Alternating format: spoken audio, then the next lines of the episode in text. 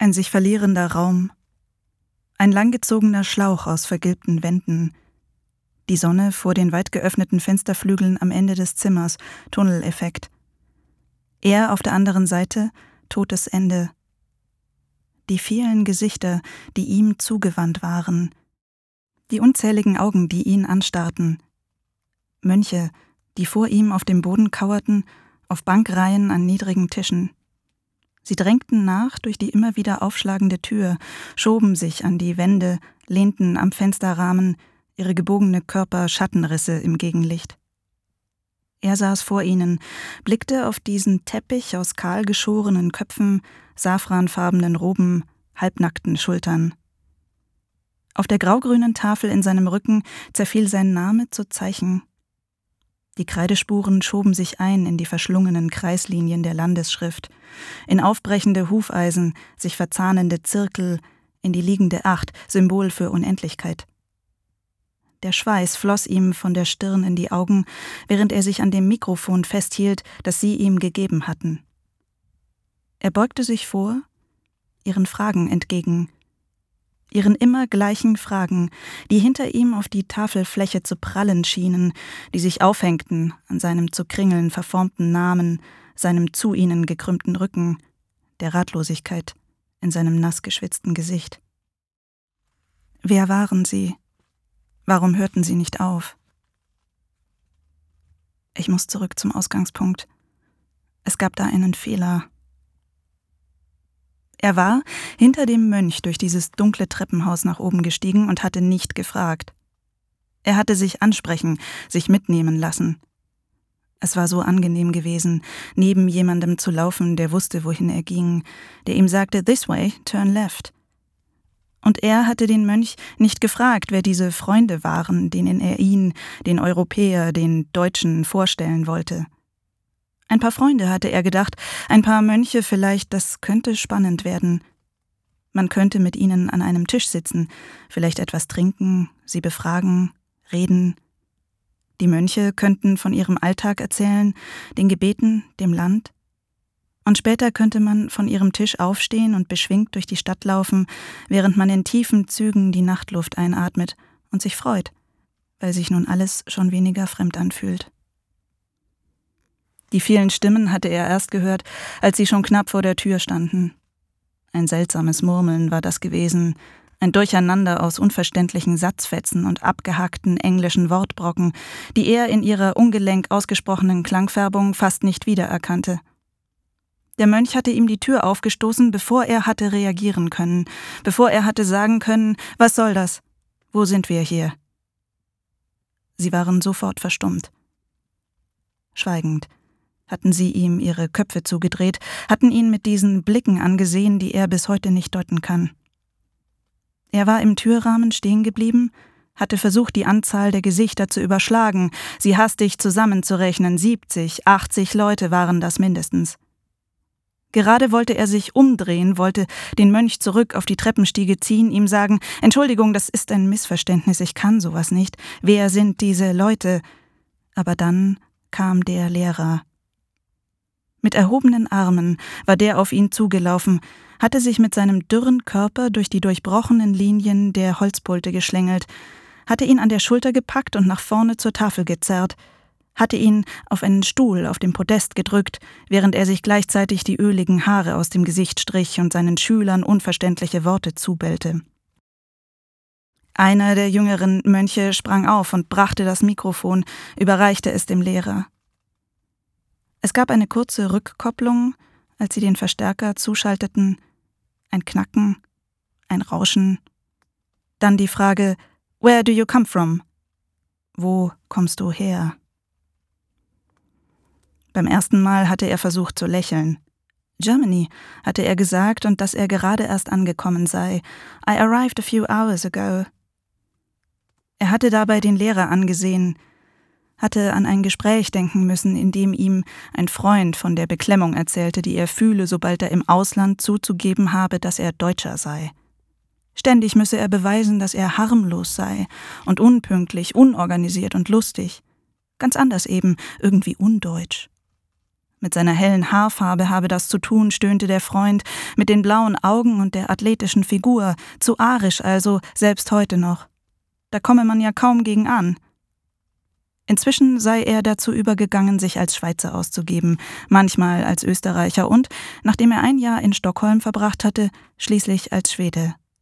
Aber natürlich, hatte der Freund gesagt und gelacht, geht sowas nur bei Leuten, die du nie wiedersehen willst. Germany. Der Lehrer hatte auf seine Antwort kaum reagiert.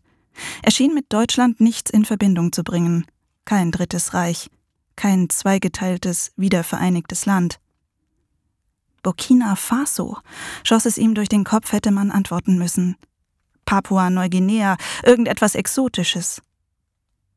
Der Lehrer war neben ihm gestanden, hatte ihn von oben herab mit diesen wachen Augen angesehen, hatte nicht genickt, nicht nachgefragt, hatte das Wort nicht wiederholt, Germany, Germany, sondern sich vorgebeugt und gesagt, And where do you go? Wo gehe ich hin? Als er antwortete, ließ er den Blick schweifen, versuchte sich Gesichter zu vereinzeln. Von Kien Pun habe er gelesen, sagte er. Ein goldener Felsen, das interessiere ihn. So etwas fände man nicht in Europa. Zwar gäbe es Pilgerstätten, Wallfahrtsorte, das schon, von einem goldenen Felsen aber habe er dort noch nie gehört. Gerade wollte er Luft holen, sich warm sprechen, weiterreden, einfach auf sie einreden, bis sie ihm erklären würden, was sie von ihm wollten, doch da hatte der Lehrer sich schon in sein Blickfeld gestellt, hatte sich zwischen ihn und die Klasse geschoben, hatte ihm den schmalen Rücken zugedreht und eine Kette fremdklingender Sätze in den Raum gerufen, bis es in den Gesichtern der Mönche und jungen Männer zu zucken begann, bis sich die wenigen Frauen, die er erst jetzt im Zimmer entdeckte, gegeneinander lehnten, um ihre lachenden Münder im Haar der anderen zu verstecken. Er führte ihn vor. Das war der Moment, in dem er das begriff. Der Lehrer führte ihn vor. Sie deuten mich, dachte er. Sie beobachten mich und finden mich komisch. Ich fange an zu sprechen, aber es erreicht sie nicht. Sie sehen mich hier sitzen und verstehen mich nicht. Also macht er etwas aus mir. Aber was? Legal action will be taken against those who violate or contravene any provision of the existing laws, rules and regulations of the Union of Myanmar. Er hatte zu schwitzen begonnen. Der Stuhl klebte an seinen Oberschenkeln, scheuerte ihm in den Rücken. Wo war er hier? Das Gebäude konnte keine offizielle Einrichtung sein, so viel glaubte er zu verstehen. Zu verborgen war es gelegen, zu verwinkelt die angrenzende Gasse, zu unruhig der schnelle Blick, mit dem der junge Mönch, jetzt fällt es ihm ein, sich umgesehen hatte, bevor sie das Haus betraten. Ein Bild, blitzte vor seinen Augen auf. Die Spitze des Kugelschreibers, den sie ihm im Flugzeug gegeben hatten. Diese Kugelschreiberspitze, die er ansetzte, um das Papier zu unterschreiben, in dem er dem Staat Myanmar zusicherte, keine politischen Gespräche mit Einheimischen zu führen. Er versuchte, sich an das Formular zu erinnern, den genauen Wortlaut begann sich zu fragen, ob sie überhaupt mit Touristen sprechen dürften, egal worüber. Ein militärisch kontrollierter Tourismus sei das, hatte ihm die Frau im Reisebüro gesagt und ihn dabei zweifelnd angesehen. Wollen Sie das wirklich? Die wissen immer, wo man ist. How long will you stay? Der Lehrer hatte ihn das gefragt. Wie lang wirst du bleiben? Genickt hatte der Lehrer, als er ihm sagte, dass er nur 28 Tage hier sein könne, die von der Militärregierung gewährte Zeit, und dass er zum ersten Mal in Asien sei. Das hatte den Lehrer interessiert. Wie er denn auf Myanmar gekommen sei, hatte der Lehrer wissen wollen und sich dabei nahe an ihn herangeschoben. Wieso nicht Thailand? Nicht Vietnam? Wieso unser Land? Er hatte auf den Boden gesehen bei dieser Frage, hatte die Flasche Star Cola entdeckt, die ihm jemand hingestellt haben musste, inländisches Erzeugnis. Er nahm die kühle Flasche in die Hand, beäugte den rostigen Hals, Wassertropfen unter den Fingerspitzen, sagte dann, dass ihm jemand von Burma erzählt habe. A friend of mine told me about your country. Der Lehrer schwieg einen Moment lang. Must have been good friend, sagte er dann. Und ich zuckte zusammen beim Gedanken an dich. Was danach begann, kann er sich bis heute nicht erklären. Es hing mit dem Mikrofon zusammen. Wem der Lehrer es gab, wer es in die Hand nahm, stellte ihm die gleichen Fragen wie sein Vorgänger, in der immer gleichen Reihenfolge. Hello, my brother, sagte derjenige dann. Where do you come from? Where do you go? How long will you stay? Sie fragten ihn, er antwortete. Sie fragten ihn wieder, er blickte auf, ungläubig, antwortete erneut. Es war, als würden seine Worte sich auflösen, sobald er sie ausgesprochen hatte. Als würde mit dem Weiterreichen des Mikrofons ein kollektives Vergessen einsetzen. Niemand lachte, wenn ihm wieder die gleichen Fragen gestellt wurden. Niemand rief We know that already, ask him something else. Sie blieben stumm, ließen den sprechen, der das Mikrofon hielt, und nickten im Takt ihrer Fragen. Where do you come from? Where do you go? How long will you stay? Und er sagte Germany, Kinpun, 28 days. Er versuchte sich zu beruhigen, drehte die Flasche in den feuchten Händen, sagte Germany, Germany, Germany.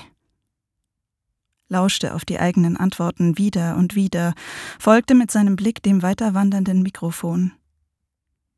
Dass sie Staatsgegner sein könnten, kam ihm in den Sinn, dass sie an ihm ihr Englisch trainierten. Für später. Was aber, wenn es anders war? Wenn das hier eine staatliche Schule wäre. Sie waren zu gut gekleidet, sie waren zu gebildet, die Stoffe der Roben zu edel. Und wer, wenn nicht die Staatstreuen, bekäme in einer Diktatur das Geld? Verstohlen wischte er seine feuchte Handfläche an seiner Hose ab. Wofür benutzt ihr mich? Immer schneller sprang das Mikrofon von Hand zu Hand. Immer eifriger prasselten die Fragen auf ihn ein. Where do you? Where do you? How long will you?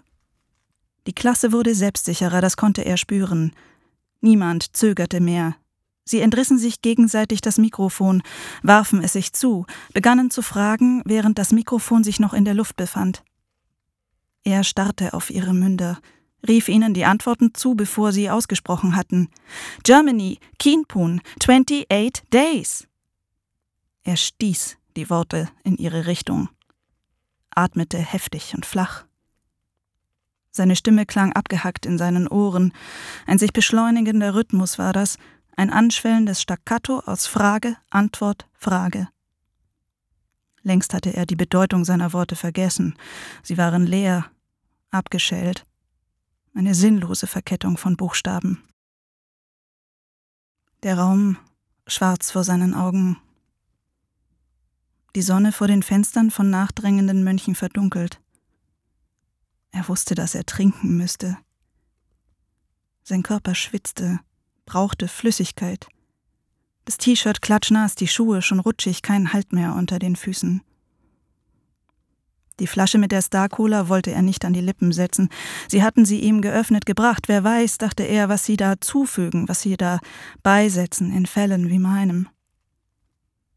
An einen Club in Berlin musste er plötzlich denken, an einen Abend, an dem er seinen Gin Tonic auf einem Mauervorsprung abgestellt hatte, neben einer Kerze mit tropfendem Wachs. Er war auf die Tanzfläche gestürmt, hatte dem Lied nicht widerstehen können. Als er keuchend und durstig zurückgekommen war, hatte er das Glas hochgerissen und in einem Zug leer getrunken. Später, im Krankenhaus, hatte die Ärztin den Kopf geschüttelt. Wie können Sie Ihr Glas unbeaufsichtigt lassen? Daran musste er denken, während sein Mund weiter antwortete. Kinpon, Germany, während ihm zeitgleich die Artikel einfielen Myanmar, das Rauschgiftland, Lieferant von Schlafmohn, von synthetischen Drogen. während sein Körper an die Stuhlkante rutschte, seine Finger sich in die seitliche Verstrebung des Stuhls krallten, seine Füße begannen den schneller werdenden Takt der Fragen in den Boden zu stampfen. Sein Blick flog zur Tür. Noch immer drängten Mönche in das Zimmer, ihre Konturen schienen in der feuchten Luft zu verschwimmen. Where? Where? How? I hereby declare that I fully understand the above mentioned conditions, that the particulars given above are true and correct, and that I will not engage in any activities irrelevant to the purpose of entry stated herein. Er gab sich einen Ruck, bückte sich nach vorn, stellte die Colaflasche auf den Boden. Ich muss hier weg. Als er sich wieder aufrichtete, sah er die Spiegelung seines eigenen Gesichts das sich in der Flaschenwand brach. Ein Doppelgesicht, dachte er. Das muss es sein. Sie machen einen anderen aus mir. Schnell stand er auf, trat auf den Lehrer zu, senkte die Stimme. Dass er gehen müsse, sagte er, es täte ihm leid, Termine, eine Verabredung im Gasthaus, dennoch danke für diese Erfahrung. I really enjoyed being here. Der Lehrer lächelte, zuckte mit den Schultern, zog dann etwas hinter seinem Rücken hervor, wog es in den Händen. Und da sah er es. Der Stab, den der Lehrer hielt, war kein Zeigestock. Ein breites Lederband baumelte von der zugeschliffenen Spitze des Holzendes. Der Lehrer trug eine Peitsche. Immer noch lächelte der Lehrer, prüfte mit den Fingerspitzen die Verknotung des Bandes, deutete mit einer kleinen, unmerklichen Bewegung des Kinns in Richtung Tür. Drei der älteren Mönche waren aufgestanden, und hatten sich dort zwischen die Novizen gestellt. Mit leeren Gesichtern blickten sie ihn an, schoben ihre Schultern in die Luftlinie zwischen ihm und der Tür, eine synchrone Choreografie. Leise seufzte der Lehrer, sagte so gedämpft, dass er es kaum hören konnte I don't think you will leave. You will want to stay with us. Du wirst bei uns bleiben wollen.